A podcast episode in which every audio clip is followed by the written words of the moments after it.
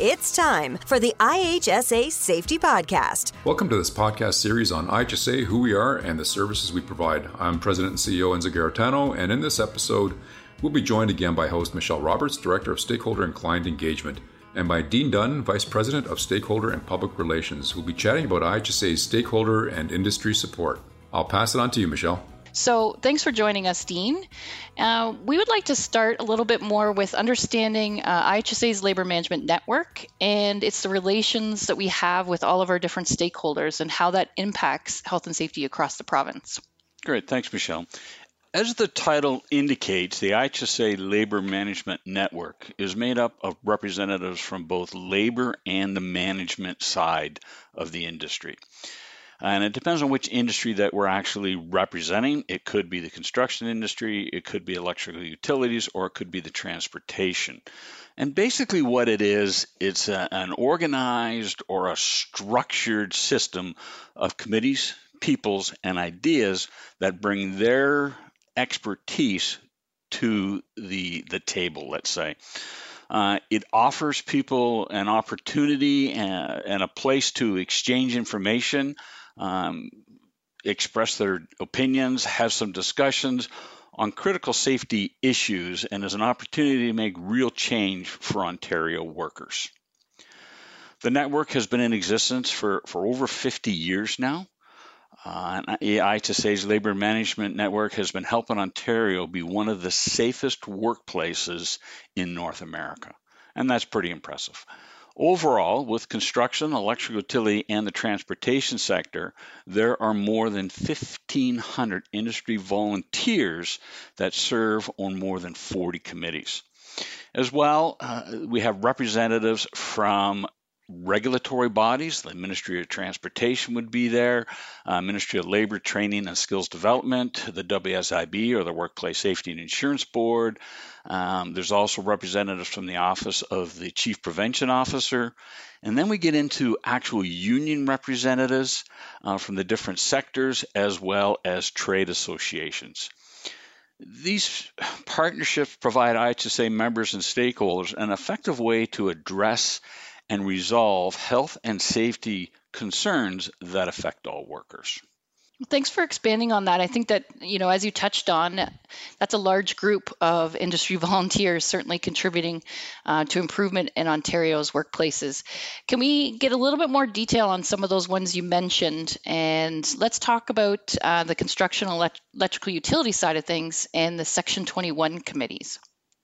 Yeah, we have two Section 21 committees, one for construction and one for the electrical utility.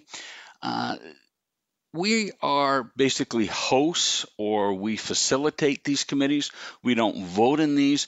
But what a Section 21 committee, they actually serve as an advisor to the Minister of Labor, Training and Skills Development, as cited underneath the Occupational Health and Safety Act.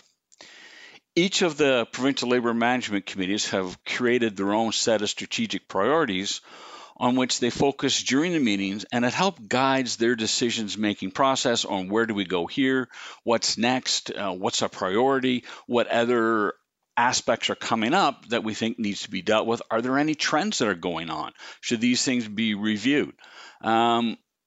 Both committees review these priorities every year, and we make sure that we are aligning this with the Ontario's Occupational Health and Safety Strategy, as well as IHSA's strategic plan. Okay, so good. The piece you mentioned that obviously the impact that Section 21 as an advisor to the Ministry of Labor, Training, Skills and Development.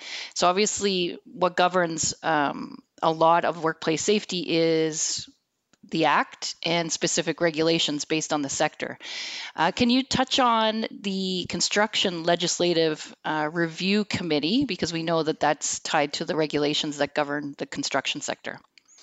Yeah, the Construction Legislative Review Committee, or the CLRC as it's commonly referred to, it is a subcommittee of the Provincial Labour Management Construction Committee. And this group meets quarterly, and what they do is they review any proposed legislative changes that the stakeholder network has sent forward. And typically what happens is it'll go to the CLRC, they'll review it, and they'll ask for a subcommittee or a working group to be formed. So a working group of interested volunteers will evaluate the suggested changes, but more importantly, what they also have to look at is what impact this would actually have on the industry. Is there a financial burden? Are the changes that they're actually recommending, right, are they right changes to be made? So the subcommittee will review it, they will take their results, and they will forward that back up to these CLRC, or the Construction Legislative Review Committee, for endorsement and then presentation back to the Provincial Labour Management Committee, which typically would look at it and then endorse it and forward it on to the Ministry of Labour Training and Skills Development, right, for further work by them to hopefully turn that into a legislation change or a regulation change. Could you give us a couple examples of some of those regulations that may be under review right now? How about I do both? How about I do what we're looking at right now, as well as some of the ones that we've already completed? So right now, currently, the demolition regulation section of the construction regulation has been reviewed, and it's going forward to send it to the Ministry of Labour for further endorsement. We've looked at designated substances. The tunneling regulations have been reviewed or being reviewed currently. Knots and lifelines, excavations, narrow frame scaffold, and another one is traffic control persons. Some of the ones that we've gone through and we've presented to the Ministry of Labour and they're working with now are tower cranes, debris netting, mobile-powered elevated work platforms, raised box indicators, and then one for rebar or rod worker iron workers, right, and how they can use rebar for fall protection. And another one that was recently completed was dismantling of formwork. All right, so that committee is definitely very busy and active, and what you've listed there is certainly some top key hazards or high-risk activities that the sectors perform. So certainly we want regulation to support safe practices and promote workplace safety. So thanks for that. And I'm aware that we also have a committee that assists in dealing with fatalities when something tragic occurs. Can you touch on that, please? Yeah, this is a very specialized committee. It's called the Fatality Review Committee. And what it is, it's made up of representatives from the Ministry of Labour, Training and Skills Development, as well as the co-chairs from the Section 21 Construction and the co-chairs of the Section 21 Utilities. And then a couple IHSA representatives will sit on this as well. What happens is a regional coroner will actually bring a case forward where the cause of death is a little unusual and they're not quite too sure how to proceed or how to look at this, and they'll bring it to this committee and we'll sit down and we'll review all the circumstances for the fatality. But the main purpose behind is not to find fault, it's not to find blame. What it is to find is there a subject matter expert that we could recommend for the coroner to maybe bring into the inquest, right, to help give better understanding of the circumstances and what happened with the fatality so that we can prevent this fatality from happening again. Yeah, and that's certainly important. The prevention piece that's what the committees are committed to. So in the construction side of thing, we know you've touched on the Provincial Labour Management, which also has a Section 21 status, the CLRC. Can you also briefly give us an overview on the trade or the regional committees that align under the Construction Labour Management Network? Certainly. When it comes to the regional committees, we have 16 regional committees that are spread out in the province of Ontario, and we cover most of the major centres. And the idea behind these committees in particular is that they look after the health and safety requirements for the areas that they're in.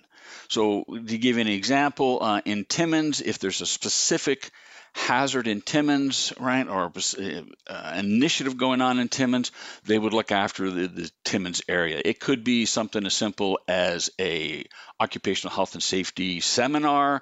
It could be, you know, a meet and greet, anything along that line where it addresses the particular problems that are happening in an individual region. The other one that we have are the trade and sector committees, and they are focused on work that they do. So to give you an example, a trade committee is basically an individual trade. It could be the carpenters, could be rod workers, could be iron workers, could be drywall, could be insulators, anything along that. So they'll bring in management and labor that are focused on those particular trades and the hazards of those trades. So they could be doing things like a hazard alert, they could be doing a bulletin, they could be doing a manual, right? Anything along that line that helps the trade look at the health and safety, the occupational health and safety of the work that they do. A sector committee is one that would look after more than just one trade. So it could be something like our access equipment committee, where there are various different trades that actually access working at heights, right? So it could be up off a scaffold, and it could be off a power-related work platform, right? It could be off of a suspended access platform, a number of different platforms. But again, you bring everybody together, they look at the hazards as a whole, right? And they try to address any hazard or any particular trend that's happening in the industry, right, in order to put together a product of some sort, right, to help the workers and to keep them safe. Great summary there to help explain the differences between the regional and then the trade and the sector.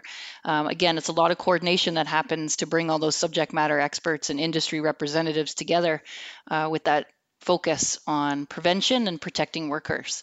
What about the transportation side of things? What does IHSA have in place for them? With the transportation side of things, we have what's called a Transportation Advisory Council. Unfortunately, we haven't got a Transportation Section 21 committee yet, but we're trying. And what this is again, it's labor and management representatives from the different transportation industries that IHSA serves. As well, we bring in people from the Ministry of Labor, the Ministry of Transportation and Employment and Social Development Canada. They meet quarterly, and again, they're reviewing and they give feedback on concerns related to the commercial transportation sectors. Another function of the Transportation Advisory Council is reviewing the applications for IHSA's Board of Directors, interviewing them, and then making recommendations to the IHSA Board of Directors of potential new members. Okay, and I know what's definitely connected with the transportation side of things under IHSA is the Fleet Safety Council network. Can you touch on that one, please? Yeah, the Fleet Safety Council or network is similar to the construction network, except for it doesn't focus on the management and labor. What it does is it typically brings in health and safety people from the various different transportation sectors, and they have these councils, we call them, and there are 8 councils spread out across Ontario. And again, it's an opportunity for networking. It's an opportunity for sharing best practices.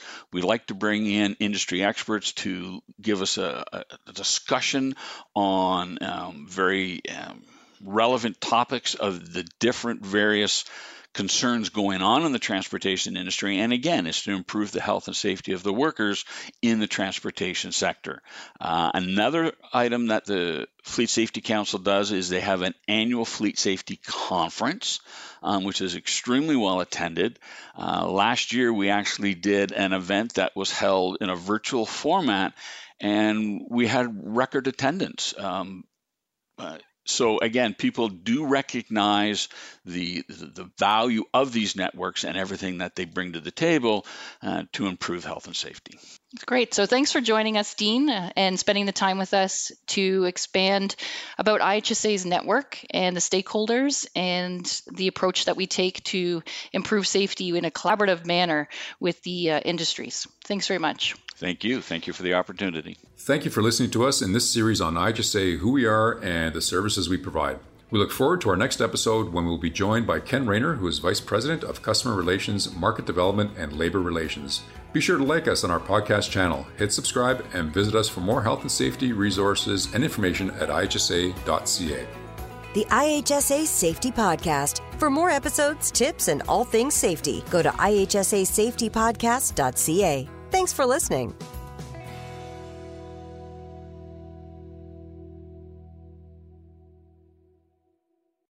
Each year, about 5,000 IHSA supervisor logbooks are ordered for supervisors across Ontario. Why is the logbook so popular? Because it was developed by the industry for the industry. That's what makes it unique. IHSA thanks the members of the Labour-Management Network and advisory councils who contributed their knowledge, experience, and time to the preparation of this supervisor logbook. Contact IHSA at 1-800-263-5024. That's 1-800-263-5024. Or visit ihsa.ca. That's ihsa.ca.